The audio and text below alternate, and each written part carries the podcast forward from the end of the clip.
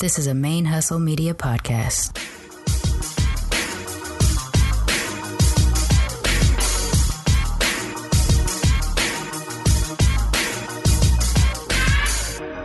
Hello, and welcome to the show.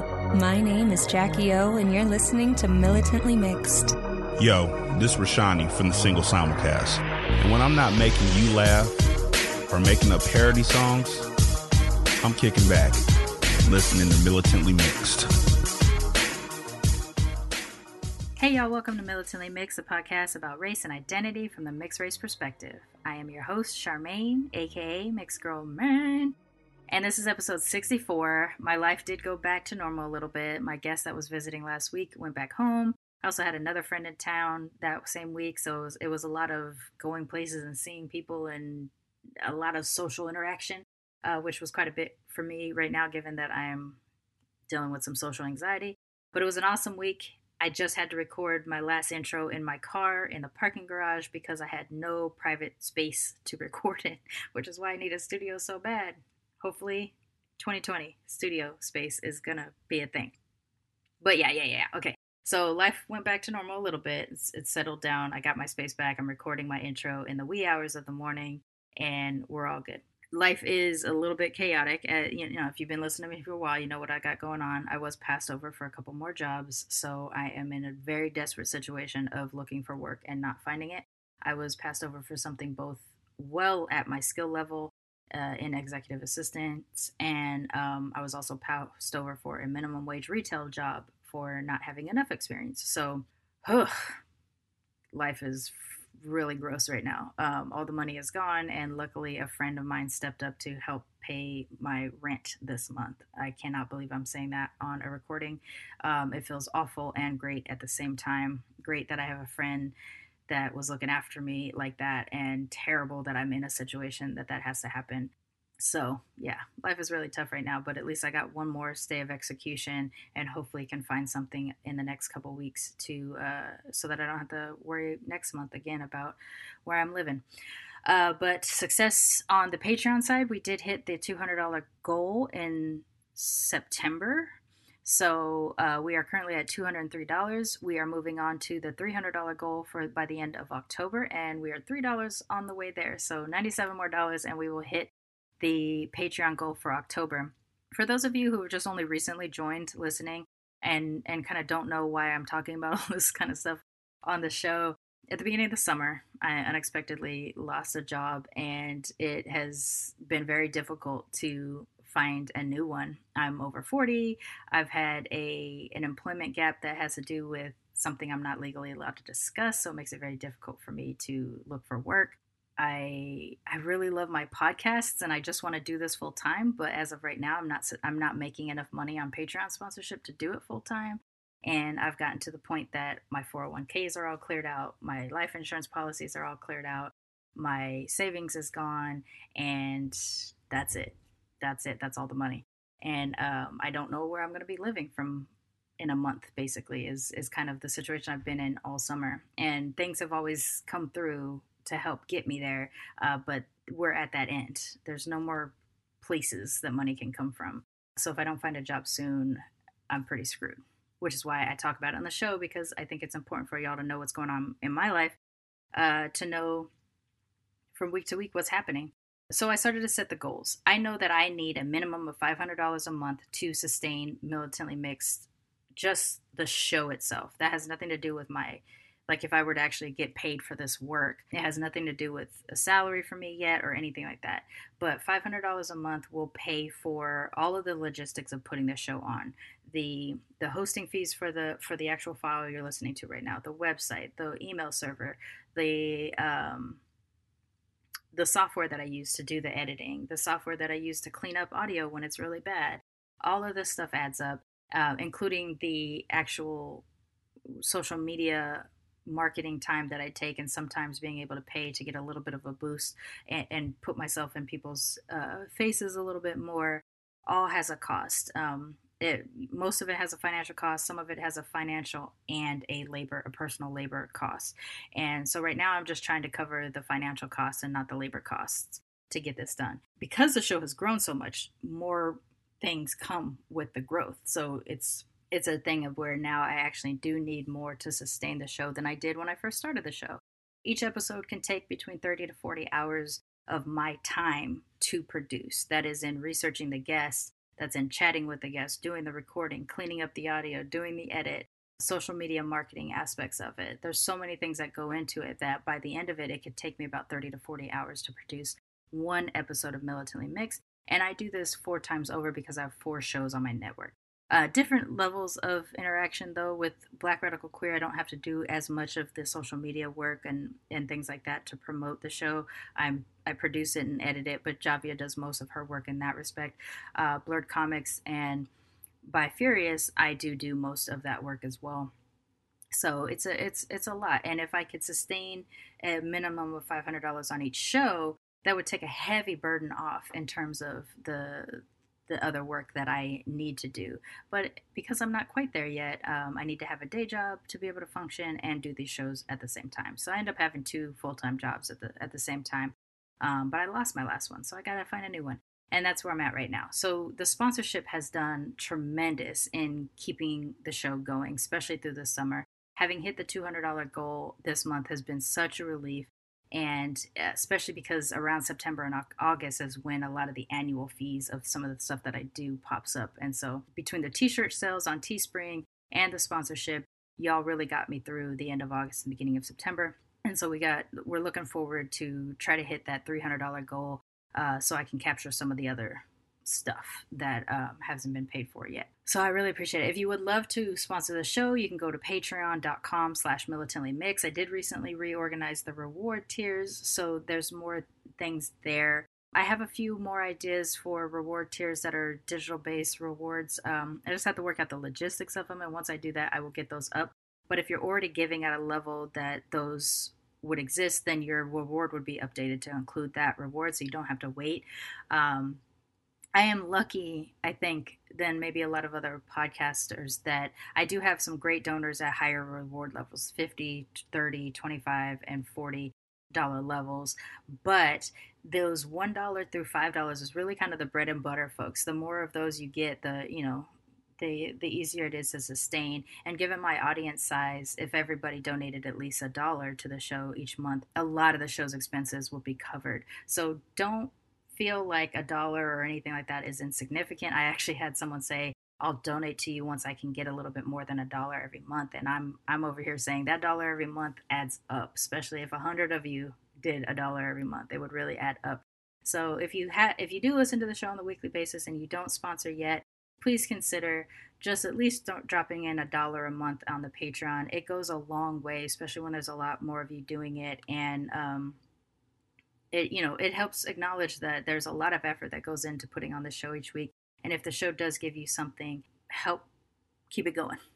Help help me keep it going with your sponsorship. If you don't want to commit to a monthly donation but you do want to donate to the show we have another avenue for you. You can go to paypal.me slash militantly mixed and drop your coins in there.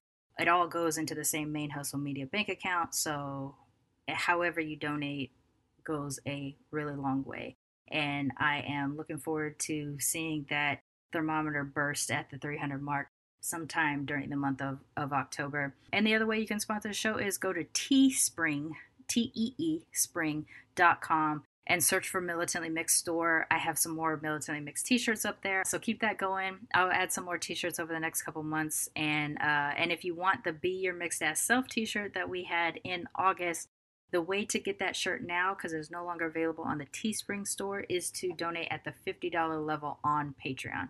So the three ways to sponsor the show, patreon.com slash militantly mixed for a monthly donation, paypal.me slash militantly mixed for one time only or whenever, you know, the spirit moves you, and uh, the Teespring page to buy a t-shirt. So you actually physically have something to represent your support of the show. Uh, those are three ways to support the show financially, and it really goes a long way. I appreciate it so much. But if you do buy a t shirt, please post a picture of yourself on Instagram, hashtag it, be your mixed ass self, and also tag Militantly Mix account in there so that I can see all your beautiful faces rocking the t shirts. I actually really get a boost. Some people just emailed them, emailed some pictures to me. And that was exciting too. I've shared some of the ones I've got permission to share. If you've sent me a shirt and I don't I haven't posted it yet, it's because you didn't answer my question is if I have permission to post it. I want to make sure I have that in writing that you said it was okay before I just go and post the pictures of you willy nilly. Uh, so yeah, do that. Post pictures. Let us let everybody see you rocking your mixed race t-shirts and uh, and yeah. All right. So let's see. Was that all the big news? There is some big news coming and I, I like i want to drop hints but i can't yet so i'm going to try to keep my mouth shut and just say that while i am in this kind of tailspin right now of, of finance and, and needing to find work to survive i am also building ManeHustle Media and i'm sometime in the year 2020 it is very likely i will have a physical space recording space where i can start doing some of that work which will help sustain the show as well. So if you're already supporting me now, hopefully some of what your efforts you're doing for me will pay off in 2020 as well.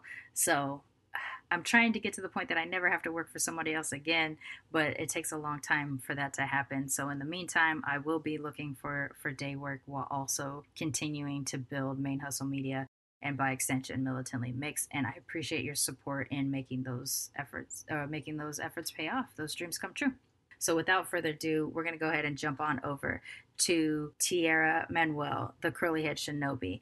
I met Tierra luckily while trying to interview someone else for one of my other shows. I was following Lee Williams, the Black Ninja, on social media, and we were connecting about possibly having him as a guest on Blurred Comics. But when we connected, he was in a really busy season and could make it work, and we were going to meet sometime over the phone in September. But then he happened to be in Los Angeles in August, and I was on my mental health hiatus. But I emailed him and I was like, "Yo, I see you're in town. Can I just meet up with you in person?" And when I did, his whole like most of his whole crew was there, and I got a chance to meet a lot of the members of the team. And one member in particular is our guest today.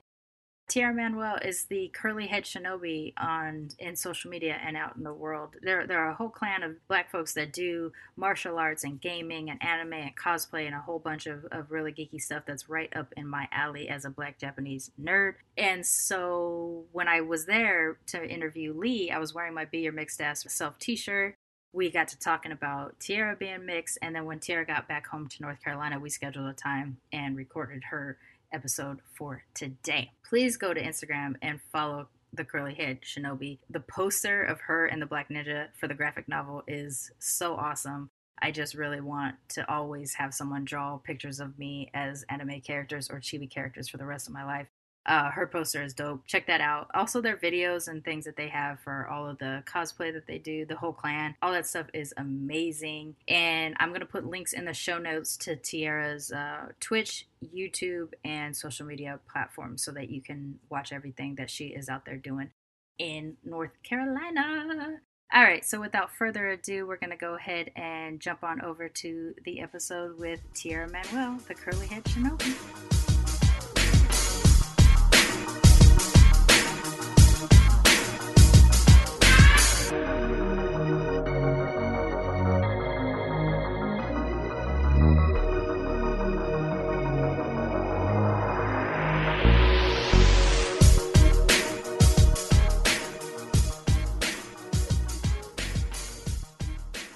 So my guest this week, I met just, I guess it's not on accident. I was I was scheduled to meet with the Black Ninja Lee Williams for an episode of Blurred Comics on the second week of September. But you happened to be there, and I got to meet you and got all excited that there was another mixed race person in the room. So, Curly Shinobi, why don't you introduce yourself to everybody? Thank you. Um, so, like she said, my name is Curly Head Shinobi. That's what I go by. Um, if you want to know my real name, it's Tierra Emanuel. I basically just do, I work with the Black Ninja. We do cosplay, we do martial arts together. Um, I do Twitch streams. I'm a gamer, and every every other nerd thing you could think of. So That's a uh, about me. you and I were talking. So when we were kind of setting, when I was setting up and everything at that interview, you and I started talking about the way people look at us as mixed folks, what their assumptions are, and everything like that. How you yeah. automatically get spoke Spanish too, just because you're ambiguous presenting. Mm-hmm. I mean, to me, you look like a mixed black person, but everybody, you know, I have an yeah. eye for mixedness because I'm looking for it. But what? I'm always looking for a mixed. I think we can. I think we can spot each other out. Yeah, I think like, everybody else who gets. Spell your own kind and stuff like that. But why don't why don't we get into that a little bit, like what your ethnic origin is and how you're perceived and all that? Yeah. So I am uh, black and white. My mom is white. My dad's black, and of course, there's a little bit other things in between, like Irish on my dad's side. My great grandma's full blood Cherokee Indian mm. and whatever else there is down the line. I don't know. Everybody just kind of mix and mingle. But the two main ones is, is black and white. Mm-hmm. But the one I most commonly get mistaken for is Hispanic. Like no matter where I've worked, no matter where I go, people always come to me talking to me in Spanish. Like they don't ask me, they just start talking. I'm like, I, I don't understand what you're saying. Especially with like at my job, that used to happen all the time. So and it's funny because they're Hispanic people. So it's like it's not other people who are mistaking me. It's Same. them. Yeah. So like if a guy like a Dominican person like family would come up to me and start talking to me, they're like, "Oh, I'm so sorry. I thought you were Dominican." Like they would point out features like, "Oh, you know, you had the the nose and the eyes." I thought. Right. I'm like, and then most of it's just the skin color, like just having that that tan skin, like and curly. Just automatically hair. assume like, "Oh, you're Dominican, you're Cuban, Puerto Rican." Right. It's like the three main ones that I get. So it's just funny how people think that, and I I would think I'm like, I would think the first thing I would think would be mixed. Like that's I mean curly hair, light skin, like that would be the first one I go for. But everybody thinks Hispanic, and I'm like, right. wow, okay. with me, like I grew up here in Southern California, and I when I was younger, I, I, used to have a perm and I stacked my bangs and stuff, so people thought I was Mexican. um, but when I, but, you know, now I let my hair be the way that it is. It's kind of straight and it's kind of curly and it's kind of wavy. But if I'm East Coast, I'm Dominican or Puerto Rican. If I'm West Coast, I'm Mexican or Filipino and and like nothing is actually what people think I am is is what I am at all. Uh, but you also kind of have a you sort of have a Latin last name and that also yeah and first name. my first name tierra oh, means yeah, yeah. world in spanish so it's tierra. And then manuel of course is is spanish so mm-hmm. then if i tell them my name they're really like oh they're nah like, you're, you're lying, lying. I'm like, oh, I can show you my birth certificate if you like. But it just it just so happened to do that. And the last name is from my dad. Like I said, he's black. Yeah. Whether there was some Spanish down the line or like a Spanish slave owner at some point, I had right. no idea. Like I really do want to find that type of stuff out. But yes, it's, it's very as far as I know. so you but you grew up in the South? Yes, yes. I grew up in um, Greensboro, North Carolina. So I've been here my entire life. I'm 23 so so it's a long time to be here. up in the south and being and knowing that there people know how to spot mixed folks in the south people still jump automatically to you being a- absolutely. Like i said most of them are hispanic people that do it. Yeah. Uh, some I, I have some white people who will come up and maybe ask or assume. I think they kind of think mixed more than anything mm-hmm. but they still kind of like most people just stare. Like that's what i i don't get questions. I to be honest, I would prefer people to come ask me like what my ethnicity is. I don't think it's rude personally. Oh, really? But what I think is rude is when you just stare at me. So everywhere I go, like I've always been used to people just staring. I think it's just them trying to figure out like who I am. Like even my boyfriend will notice. He's like, I I've got like a tunnel vision now because I've had to deal with it for so long. So mm-hmm. I kind of just ignore it. But he'll notice like when we're in the stores, he's like, everybody keeps staring at you. He's like, she keeps staring at you like she's trying to figure out what you are. I'm like, mm-hmm. I mean, that's what all people do. They're looking like, what is she? Like, I'm like, um, human, I think. That's interesting. so I've been told. Yeah, because for me, like I, I'm used to the stairs. I'm also used to the people who come up and ask me what I am or tell me I'm exotic looking and stuff like that. And all that pisses me off because it's sort of in my case it's my decision to tell you if that's what i want to do or whatever you know just because you're curious about me isn't necessarily doesn't mean i have like it's not my answer. obligation right right yeah. but in, but in your case because the stairs are so obvious and obnoxious you're just like just come up to me like you're just exhausted by it you're like just come yeah up i'm just like you might as well just ask me like you're looking super hard like you might as well just ask like it, now if somebody comes up rude like they're just like what are you or like yeah. something weird, it's like, okay, let's chill out. Like, do you go up to every person asking that question? No. Right. You saw me, you saw light skin, curly hair, you just thought like, oh, she must be something outrageous. I'm like, I think nowadays black and white like mix is pretty common. It's pretty like maybe common. maybe back in like the 60s or 70s, it's like, oh my god, a mixed person, you know, because of segregation right. and stuff. But it's so common nowadays. I'm like, why do you still look at me like I'm in the zoo or right. like I'm this rare find? I'm like, and I honestly, see mixed people all the time. Right. And because honestly, like if people, if you say I'm mixed, people automatically assume you mean black and white. It's it you you have to go into the explanation if there's anything else going on. Like in my case, I'm black, Japanese, and white. I don't know the white side of my family though, so I don't identify with them. They're just in there, you know. Mhm, yeah. Um, and so, uh, you know, like I'll tell people I'm mixed, and then I go black, Japanese, you know, and then I go down my list and explain it afterwards if I'm going to tell people up front what I am. But a lot of the times people go, "Oh, I would have thought black and white," and it's like, yeah, that's because that's all you think. Yeah, and see, I can I can imagine. That's why I was like, it's funny because I think black and white is so common, but I get the opposite of what I actually am. And then like mixed can be like so many different things.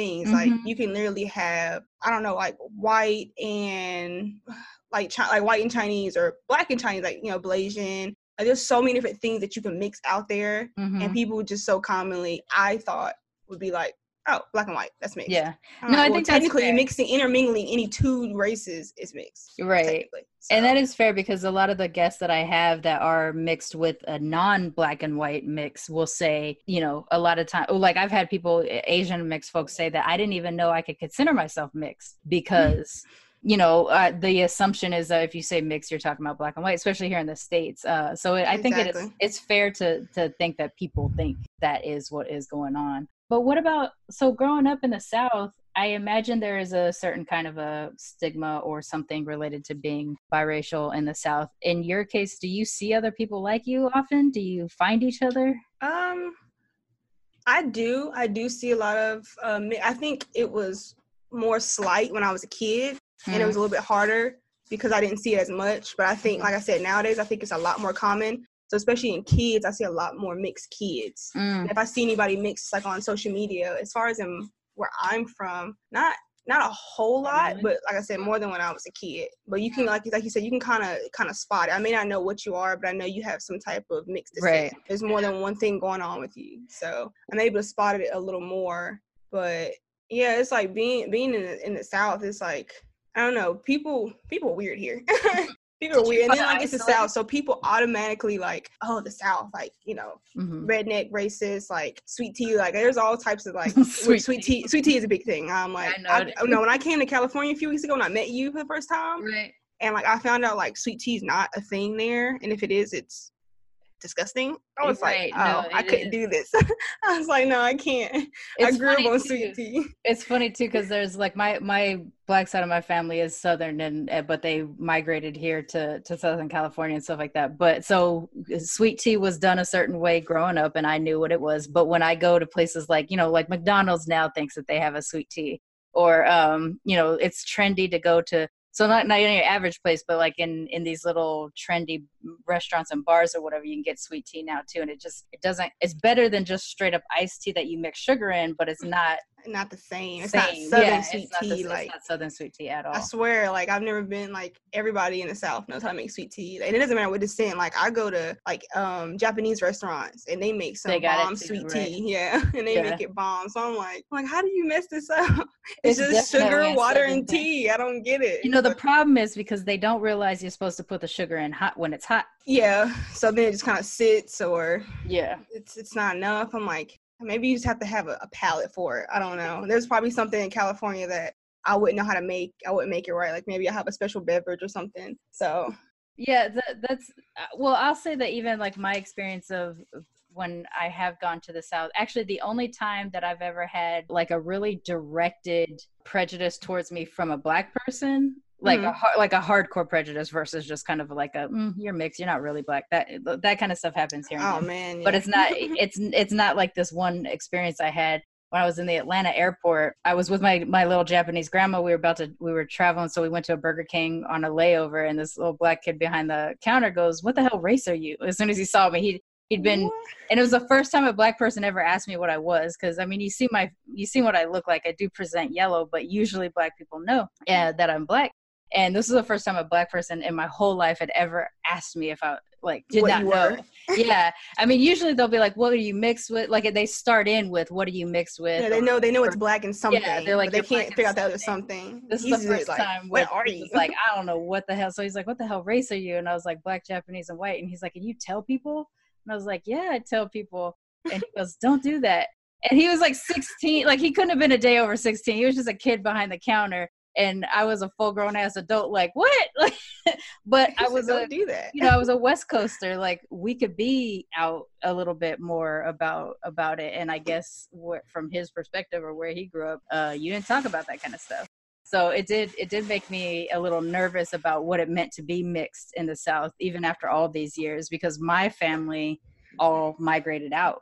You know, they all Right. ended up in in California. So I didn't know really what it was what it was like, and I wonder how uh, do you find community or anything like that when you're when you're being when you're living as a mixed person and in the South.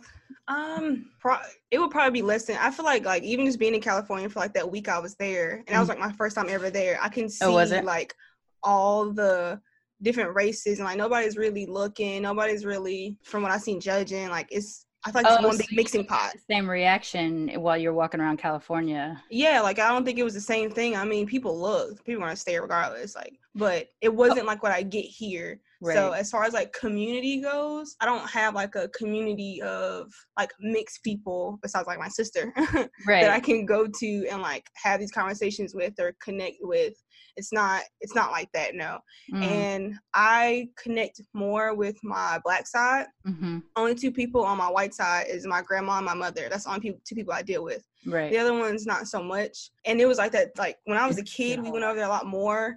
But again, like especially being a child and being mixed, I don't think people realize. People are like, oh well, you know, you're mixed, you can fit in everywhere. And it's like, Nope. actually, it's the opposite. like Really you're the too you're too black for the whites and you're too white for the blacks, and then everybody else just doesn't know what you are. So it's like you don't really feel like you fit in anywhere. So if I, I mean, except for like my family. I went to my family, like my on my black side, like I Mhm. was home. Like it didn't matter. Right. They didn't care that my mom was white. Like they loved her. She grew up with them. So it was like that was I felt at home.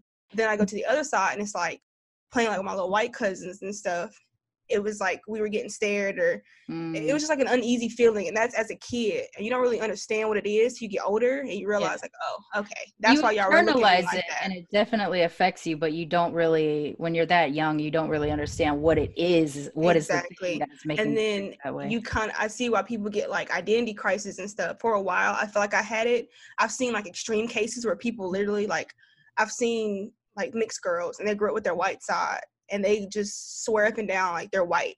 Their Mhm. dad can be dark as midnight and that's just what they were around and that's what they wanted to associate associate with so they kind of just stuck to that Mhm, instead of accepting both sides. I accept my white side. Like i said i love my mother and my grandmother mhm, but I just so happen to identify more with my black side because that's what I grew up with. yeah. And at the same time, no matter what, I'm still a minority. So it's like, Yeah, just because you're half doesn't mean you can maneuver a space like a white woman. You will always be. exactly. And so I can't turn the them. switch on and off. I can't go into office and, you know, say my name is Becky and walk in there like, no, they're going to look at you like curly hair, tan mm-hmm. skin, big lips. No, nah, not gonna work here. So it was Right. like growing up like that. And like I said, being around them kind of, they weren't necessarily like blatant with it, like in my face, like, ew, you're mixed. Like, don't play with my kids.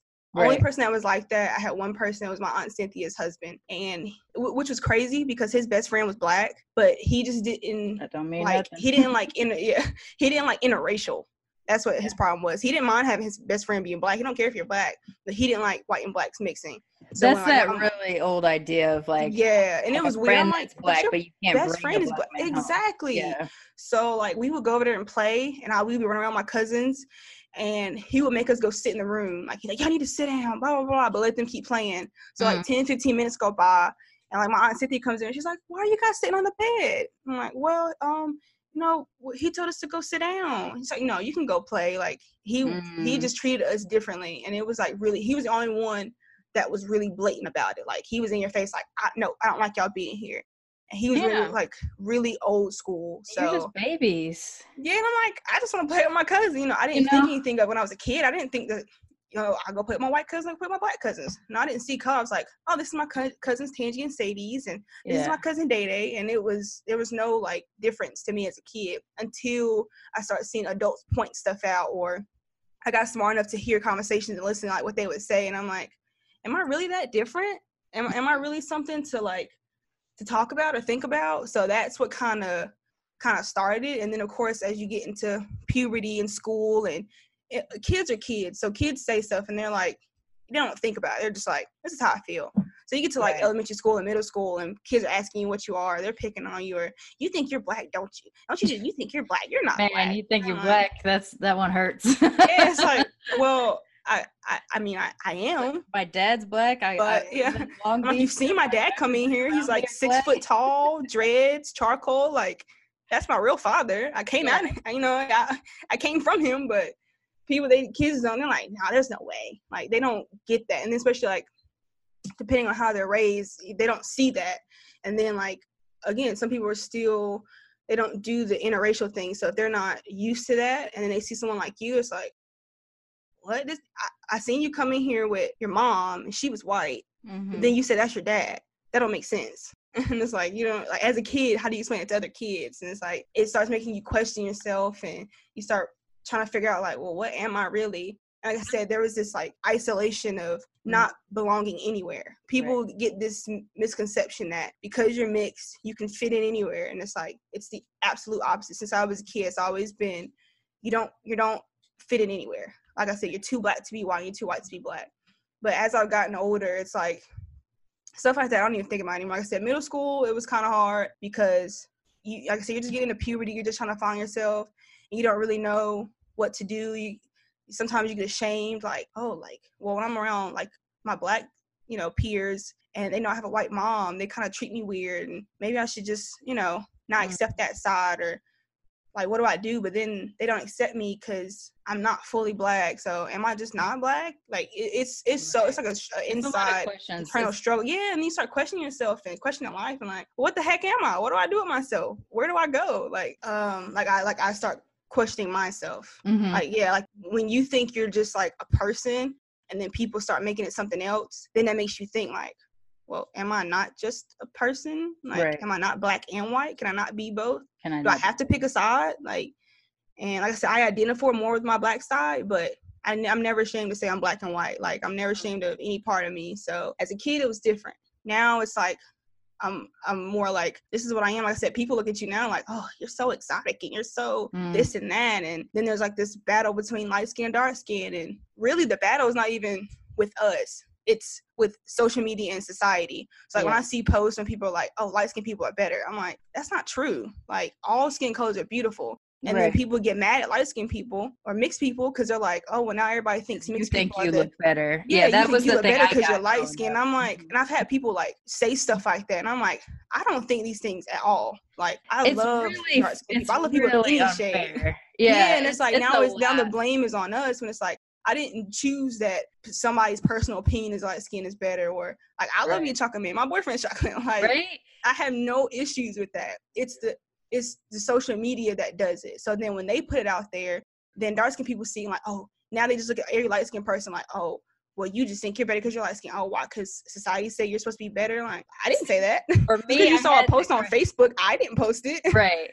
yeah i had the crisis and when i was a teenager in that like i grew up in a black neighborhood by you know i went to a black church and my friends and family were all black my dad was black and i was this yellowish kind of like looking like a black person you know walking around and i felt like i like i did not feel more beautiful because i was lighter. In fact i felt uglier because i wasn't because the people around me that i thought were beautiful were darker skinned so for me the measure of beauty was dark skin and that was my crisis to deal with as with my identity is you know not being dark enough. How do i get to be as black as i how, how do people get to see me as a black person when i'm as black as i am on the inside you know like you know i was i'm very militant about things and stuff like that. I grew up in the hood like i have a very specific kind of blackness that doesn't get seen because of the way i present. And in your case you being maybe so visibly more obviously black than I am, you know, in that case.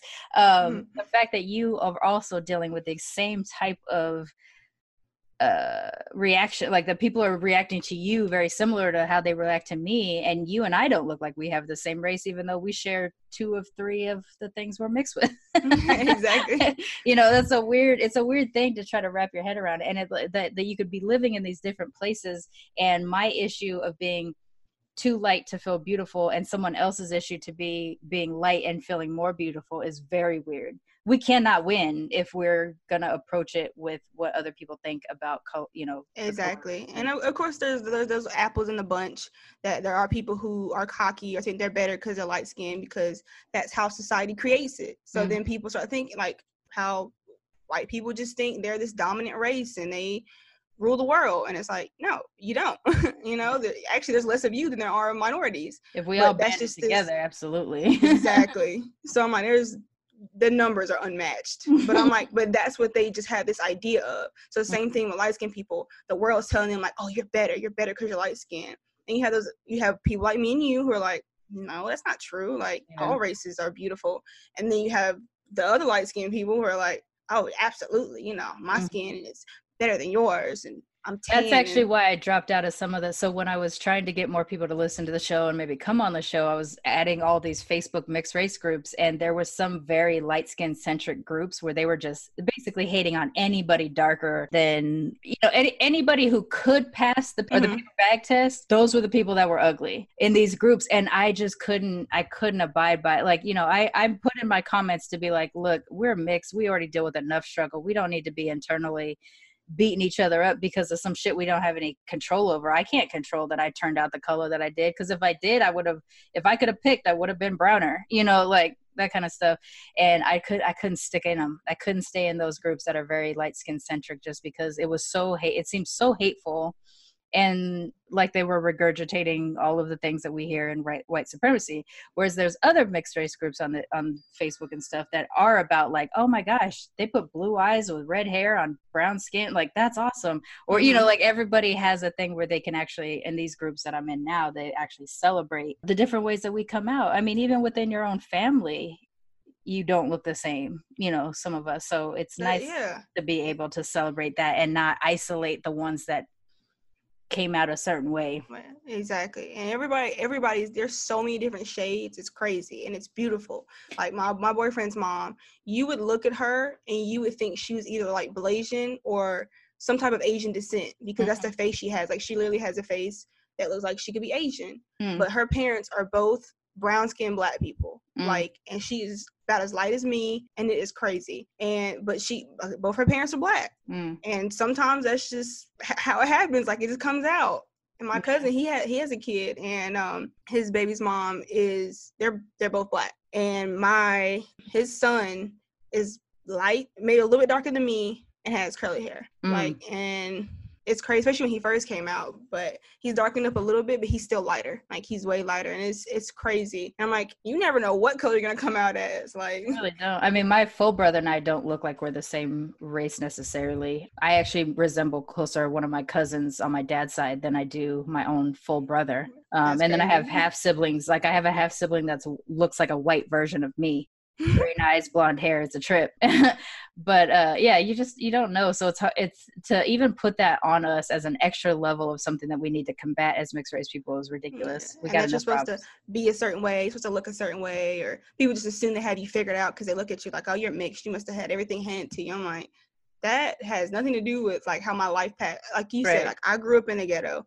That's yeah. how we did. We did what we had to do. Eventually, my mom was able when I got to high school we were able to get to um, a nicer neighborhood and I was able to go to a mm-hmm. nicer school. But mm-hmm. before that, I uh, like being from here. Anybody who knows like North Carolina or Greensboro, like being on the east side, straight ghetto, and that's where I grew up at. And but you know, it's it was no problem. That's where I was, and my mom decided this is where we have to be for now. Mm-hmm. And she got us to a better place. But and I, you know, just because I don't walk around like I mean, don't get me wrong, my hood can come out when it need to. Same. But I know how to walk around and present myself though when I need to. That's how I tell you I'm like, don't don't let it come out. Don't let it fool you. But if I need to walk around and present myself in a professional manner, then that's what I do. Just because right. I don't, you know, when I'm in a in a in a closed environment at home around my friends, you get around certain people, then it starts coming out a little more, and you know, yeah you guys are acting up or whatever. But when I go out, like I know how I should act in public. Right. I know how I should act when I go to a job interview. Like, you know, I just be that doesn't that doesn't necessarily come from being black or white. That just comes from how I was raised and being like as a person. But it's not acting black. It's not acting white. Like, yeah. I'm just I being mean- a person. we are kind of trained to code switch probably a little quicker um as mixed folks because we see the difference the way our mom behaves versus the way our dad behaves you know like i think we do have a little bit of that a little earlier probably Mhm. than some of our other counterparts because i don't know when i'm doing it all the time i mean i i do sometimes I, I actively know when i'm doing it and i've described it on this show before Is the voice that you hear me speaking now is sort of my code switch because i had to I left the ghetto and I dropped my accent. You know, it took me it took me like three years for it to fully be gone. But you put me in around people talking that way, and I'm back. It give you know, give me a few minutes, and I'm back. You know, Yeah. um, but I've now maneuvered, say, a corporate space or or professional space long enough that this is the voice that I talk with, and this is a voice I got because I was working at a place. You know, like it's the Right. accent that I created through that. So this is my code switch. Um, but I'm, I guess I'm living with it more than than my old accent. Also, because I I don't hear my old accent as often now that I live where I live. So do you in your on your black side of your family, you said that they they were all very welcoming and they also welcomed your mom in. Did they have any kind of colorism going on in there? They never did the oh you're too light or or even making fun of the darker skin relatives or anything like that. It was pretty open. No, yeah. I mean, besides the normal like family roasts, there was nothing like yeah. there was nothing malicious. Like there was nothing like, oh no, you guys are too light skinned or you know, well, y'all are light. Why are these cousins so dark skinned? Like it was never that on my black side. Like I said, they would, you know, they would pick with us and stuff, but it was sincere picking. It was like, you family, I'm right. I'm roasting you. Like it wasn't like other people when they look at you. They're gonna I make said, fun like of you for having a big head and a wonky knee or some shit. Ab- like that. absolutely. So I got, I've always had a big forehead, so that was my thing. I had a big forehead. Same. I do. That's why I got called five heads. Five head. It's That's like- the same thing. so it was like that. But I mean, like I said, that's just normal family picking. It wasn't nothing, per, you know, personal. right. So, but other than that, no, they never. Like I said, my mom grew up over there. Like she literally at my granny's house. That's where she stayed most of mm-hmm. the time. Like when her and my dad were together, she lived there with them. She always grew up around them. They all went to the same school. You know, then she met my dad and they got together. So she was always around them. My mom was one of those like, she was one of those like white people who she hung with more black people than anything. Right. So I think that can be different too, like because that's how my mom was. But then you have like you might have like a a, a preppy white mom, you know, who grew up in the suburbs. My mom was the opposite. She didn't. She grew up in the She ghetto. up She grew up with hood, black yeah. people. She identified more with black people, and she loved black people. Like Right. she married one, so that that was her. It was that's why it was different being around her as a Mm. white mom because I didn't really see her as white until people pointed it out. Because right. my mom So didn't I- act I like a, that, a normal white lady, I guess. What normal Yeah. would be. She was like, oh my goodness, you know, my, my mom was not like that. She did She not play. she like she had a black soul. She she does have a black soul. I'm saying Yeah. was like past tense. She does. Mm, mm, so mm, it's it, I think that could play a factor too. That was different. So she grew up around them. They loved her. Mhm. You mm-hmm. know, then she had us. They loved us. Like as long as my dad was happy and all that, like as far as I know, there was never any pro- any doubt. Like, oh man, you know, our Yeah. nephew, he's mar- marrying a white lady. Lord, like as far as I knew, I'm sure like internally, someone in the family probably thought a little bit like, yeah. let's see how this is gonna work out. But once you know, once they met my mom and got used to her and us, like there was never any. I never felt different when I was hanging with my cousins on my black side. And I think that's the the reason white why a lot of us do identify with our blacker side. I mean, I, some of us don't, but I think a lot of us do because of the wel- the more welcoming that we get. Like black folks, especially here in the states, black folks here in the states are kind of used to the possibility that you might have some white in you from far back. You know, like we're we're kind of more used to it, so we're more Mhm. accepting of the. We did internalize as a community the one drop rule, things like that. You know, we they they made it up, but we took it on and stuff like that. So Right. I do always usually feel a lot more welcomed around black folks. Um, but similar to you, my mom's the Japanese and white one, but she has a th- 30 plus year long career, career doing black hair exclusively and she always dates black men and you know we're always in black circles because of my mom whereas my dad was more of like a trying to not be black black guy you know like he was and your dad was black, correct? yeah my dad was black That's and so hilarious. That's exactly how my dad was. Really? Was like my dad was six foot something, dreads. Like he looked like what would be like oh a typical black guy in the hood. When I my mom used to tell me stories of my dad, like she was like, "You wanna know how I met your dad?" She was like, "He was in the skating ring with glow sticks in his shoes, and like like he was in a rave or something." This was this black guy, and then Mm. my mom was the white girl. Like, what are you doing? Like she didn't do that stuff. So she, um, what you would say would be acting black. And my dad, he acts white. Like he does all the Exactly white people would do type described My stuff. parents. That's hilarious. and it, it's it was funny and like I didn't think of it back then. It's like oh you know my mom acts black and my dad acts white, but they're the opposite races. Like I'm like oh but that's how my dad acts. You know he kind of Right. acts weird and he does this type of stuff and my mom don't do that stuff and right. and then people like, start pointing it out like your mom act black. well, my mom's the one who named me. Uh, so, like, my dad's name is Brad because his mom's British. So he's got like a white British Caucasian name, Uh-huh. and, and my mom is Japanese, and she called me Sharmane Latrice, and it is not spelt the way you expect Latrice to be spelt, and neither is Sharmane. And Yeah. so, like, it was my Japanese mom that was really trying to blackify me as much as possible. Um, Right. and then it kind of played out that way. Like my brother has a white name, I have a black or perceived white name and a perceived black name, and we behave accordingly. I, you know, I'm, I'm more attached to the black side, my brother's more attached, I guess, with the white side. Oh, that's, That's funny. funny. I wonder if there's something to that too, where like it's probably dangerous territory to be walking down, but like where a black dude who seeks out, who is like trying to not be the stereotypical black or whatever he's trying to do blackify himself that he might go mm-hmm. towards because i feel like that was the case with my dad because he always seeks uh, he always sought out women that were white or white looking. And both of his um you know my mom and my my sib- my half siblings moms were um mixed white. Both of them were like white and mexican or white and japanese you know something like that. So we're like kind of white looking but Right. um but different things. And uh and yeah my mom my mom to this day i think is still very black acting you know That's what my mom was too, and it's funny because like my mom works at home. Um, she does like customer service, mm-hmm. so it's so funny to see her like switch up. Like she gets like that. oh that between being a black voice and Hi, how are you? How may I take your call? and then like she'll like she'll mute the phone and be like, get down, sit down somewhere. Blah, blah, go off. I'm like, who Oh, are funny. you? I'm like, you acting so fake on the phone. It's so funny to see her switch though. Like when she has her customer service voice, and then when she gets normal, like she'll snap.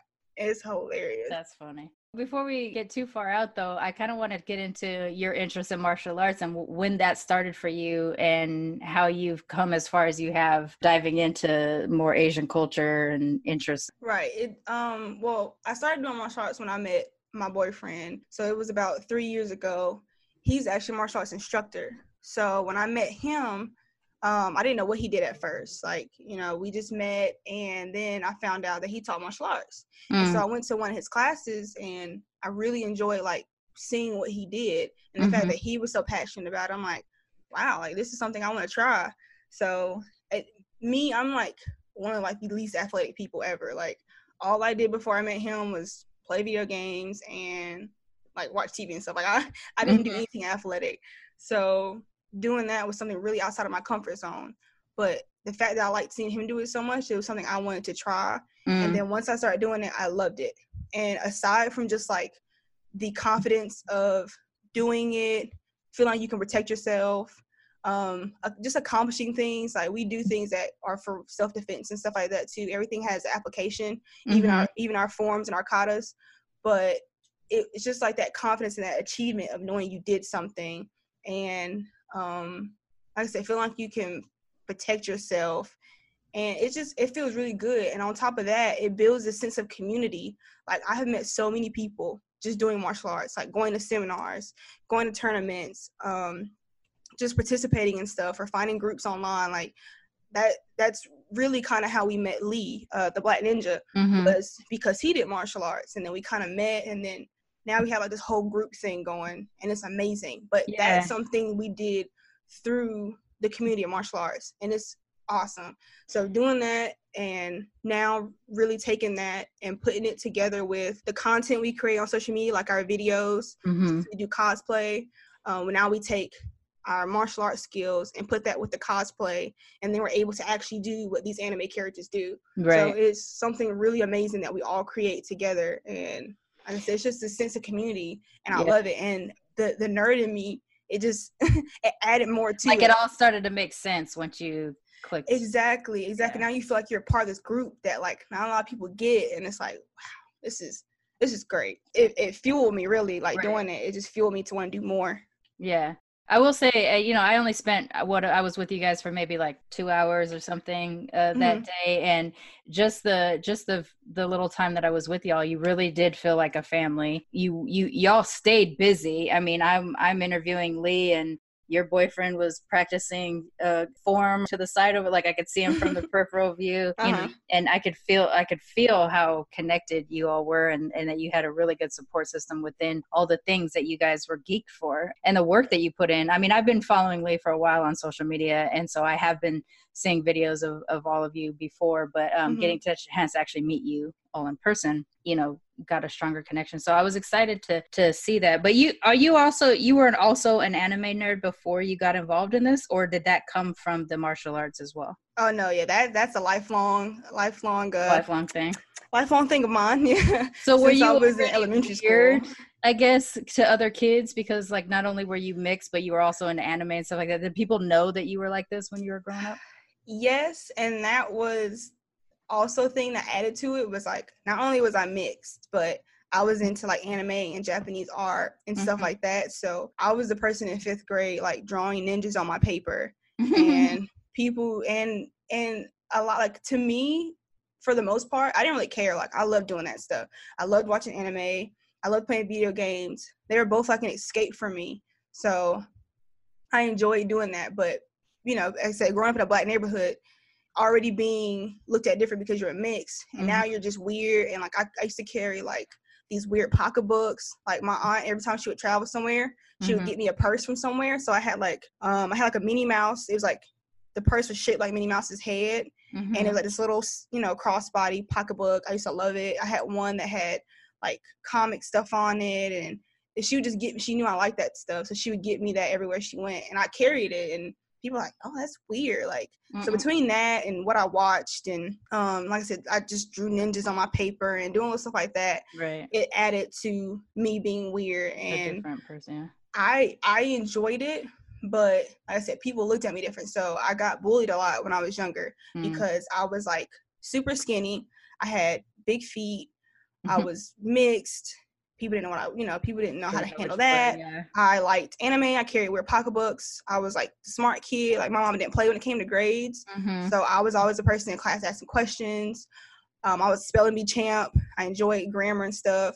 I loved math. Like we had a contest to see who could memorize the most numbers after the decimal for uh, the sign of pi, Mhm. and I memorized the most out of everybody. I think it was like like uh 25, 26, something like that. Nice. And I I, got, I just studied it. I liked challenging myself and stuff like that. But that also made me stick out because most people in my class is like we were in a bad neighborhood, so most kids they you know they didn't care they didn't they weren't really doing much like playing around tossing stuff in the back of class like and i was a person one i knew my mom didn't play and two i actually enjoyed learning so Mm.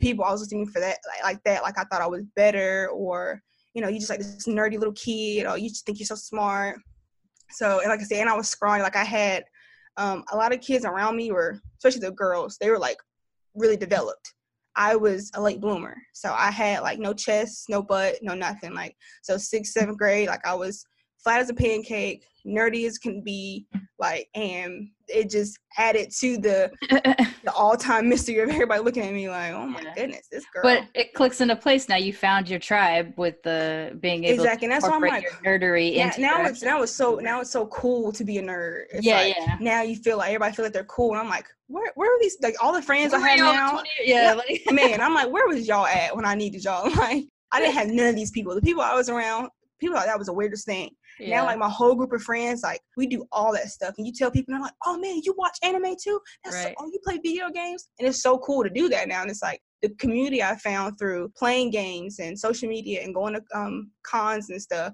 is so awesome to see. Not only more nerds, but more Black nerds, Mhm. and just seeing people of color like oh yeah i love that me and and my my co-host on blurred comics um Mhm. He and I grew up together. I used to play at his house because his mom was had a daycare, so she used to watch Mhm. me and my brother. He and I never knew we were into nerdy shit. We kept we it was you didn't talk about that stuff. You kept it to yourself. So like Right. pe- people would assume like people were okay with me watching anime because they knew I was Japanese, but so I wasn't really being a nerd in that case to them. I was just being Japanese. But reading Mm. comics and all that other kind of stuff that wasn't something Yeah. we talked about. So he and I have this show together now, but we've known each other over 25 years and never knew the other one was a nerd until like 10 years ago. That's crazy. You know, like we're only coming like out of the closet about some of this stuff. Uh, and really it's just because social media allows us to do it now and it is a little bit Mhm. cooler to be a nerd but you could grow like i'm saying we grew up together and we didn't know about each other. Yeah, and that, there was probably some closeted nerds that I that went to my school who didn't want nobody to know because you know you wasn't tough if you was a nerd or you wasn't Mhm. cool if you wasn't you know if you liked that stuff. So Or probably even saw how you were being treated because you were a little bit more obvious about your your pocketbooks and your Yeah. drawings and things like that. So you know they're like, well, mm, I don't want to be treated like she's getting treated, right. you know, stuff like that. All right, but we are coming a, a little bit close to the end of the show, so I do like to always ask my guests uh, because we do talk about trauma and you know racism and things like that that we deal with growing up or whatever as mixed folks. But what do you love most about being mixed? Hmm, let's see. Most I I enjoy I enjoy being that bridge and I enjoy being um to me able to being able to connect to multiple races and Mhm. having that like getting to see kind of both sides like you know I've seen the white side I've seen the black side to go through those hardships and kind of like help people understand like hey like we can all do this together like my Mhm. mom and dad can get together you know not saying that black people got to marry white people but we can all like get along yeah, so stuff like that, being that bridge and just being being different, like being younger, being different was kind of hard because it's like you didn't feel like you belonged. But now, I just like I enjoy being being something that I feel like is is different or Mhm. um just being me. Like I feel like it's it's it's interesting. It's an interesting journey that people don't a lot of people don't understand, and I'm glad that there's things like like this podcast and other things that I see on social media where people are bringing it to the light because like I said, people have their assumptions of mixed people or or what it is or you know mix mix mixing races or killing off other races. Like I just want to like stop all like the misconception Mhm. between being mixed, being mixed and being a nerd, being mixed, being a nerd, and being a woman. Like Right. a woman who likes video games, a woman who likes comic books, like and right. doing that and being mixed and being a woman. Like when you put all three of those things together, it's like a triple threat. People are like, oh, whoa, whoa, wait a minute. Yeah, I mean, look at what y'all are doing. When when you're uh when the poster popped up for, of it's on it's on Instagram and I'll put a link to it. But uh the the curly head shinobi poster popped up with you Mhm. and Lee. It's just like, I mean, I'm I'm a black and Japanese kid, so this is my fantasy world. Like combining blackness with with samurai culture and ninja culture and things like that. Like that, I mean, is so exciting for me to see. But I didn't get things like that. There wasn't there wasn't even Afro samurai or anything like that when I was was growing up. We you know we weren't we weren't doing that. They weren't doing that kind of stuff or whatever. Right. So to see that like you have found a you know you've you've you've found this joy in this thing and you're translating that thing into content so that other people get to see it and experience it and have fun with it as well. Like that it's really meaningful and i'm glad that you're out there doing that. Um, both representing as a woman who geeks and as a mixed race woman you know all of the the commas and and things like that that you add to it i'm i'm really glad I, i'm really glad that when i got to interview lee you all were there too because right. I, I believe Yeah. I'm a firm believer in everything happens for a reason. it opened it, you know it opened up a lot of opportunity for more conversation between us and and i i just really i really enjoy it but why don't you tell everybody how to find you and like i said i am going to put a link in the show notes to your instagram and all that kind of stuff but let everybody know how they can find you on social media Right. So um you can find me on Facebook. It's just my name, Tierra Manuel. It's T I E R R A, last name Manuel M A N U E L. Um, I think my profile picture is currently the poster she discussed um, with me and Lee dressed in Akatsuki robes. So if you see that, that's me. Uh, for my Instagram, it's um, at curlyhead underscore shinobi. So head H E A D curlyhead underscore shinobi. Um, you can follow me on Twitch. Um, I just got into streaming, so it's gonna be curlyhead shinobi, all one word, no underscore. And then um, you can follow my YouTube. It's gonna also be uh, Curly Head Shinobi. And we have some. We just released a video um, last week. It was a bleach visual for those who haven't seen it yet. So I got to that. see it before it was launched. before it had music and everything like that. It was awesome. right. So now it's been edited and got the music and the special effects. So that's out. Um, when you go on my Instagram page, you'll see our, our past ones like we have an Akatsuki video for MomoCon. Um, the Bleach video was when we went to BlerdCon. And yes. then we're uh, coming up this end of October. We're going to AWA um, Anime Week in Atlanta. So mm-hmm. we'll be there. We'll kind of be posting like updates of what we're gonna group cosplay as and you know where we're gonna be at and stuff like that. But so that should be fun. Now, I think um, AWA is the 30 October 31st through November 2nd. Our group is called KSS. Um, it's Kuro Shinobi Squad. Kuro means black in Japanese. So um, we're hoping soon maybe we'll, we'll probably make a page specifically for our group. Yeah. But um, well, thank you so much for for joining me, and I am I'm a little bit jealous of you guys' group because you're so awesome, and it was fun to be around you. Uh, but also, I just love watching what you're doing, and um, I will keep sharing and promoting it as well on my side, just because I enjoy it so much, and I don't want it to stop. Oh, um, but but thank you so much for coming on.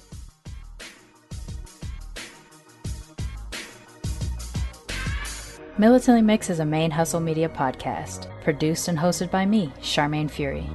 Music is by David Bogan the One. You can follow us on social media on Twitter, Instagram, and Facebook at Militantly Mixed. If you'd like to become a sponsor of Militantly Mixed, please go to patreon.com slash militantly mixed for monthly sponsorship or paypal.me slash militantly mixed for a one-time only donation. And if you like what you hear on Militantly Mixed, please subscribe, rate, and review on iTunes or wherever you listen to podcasts.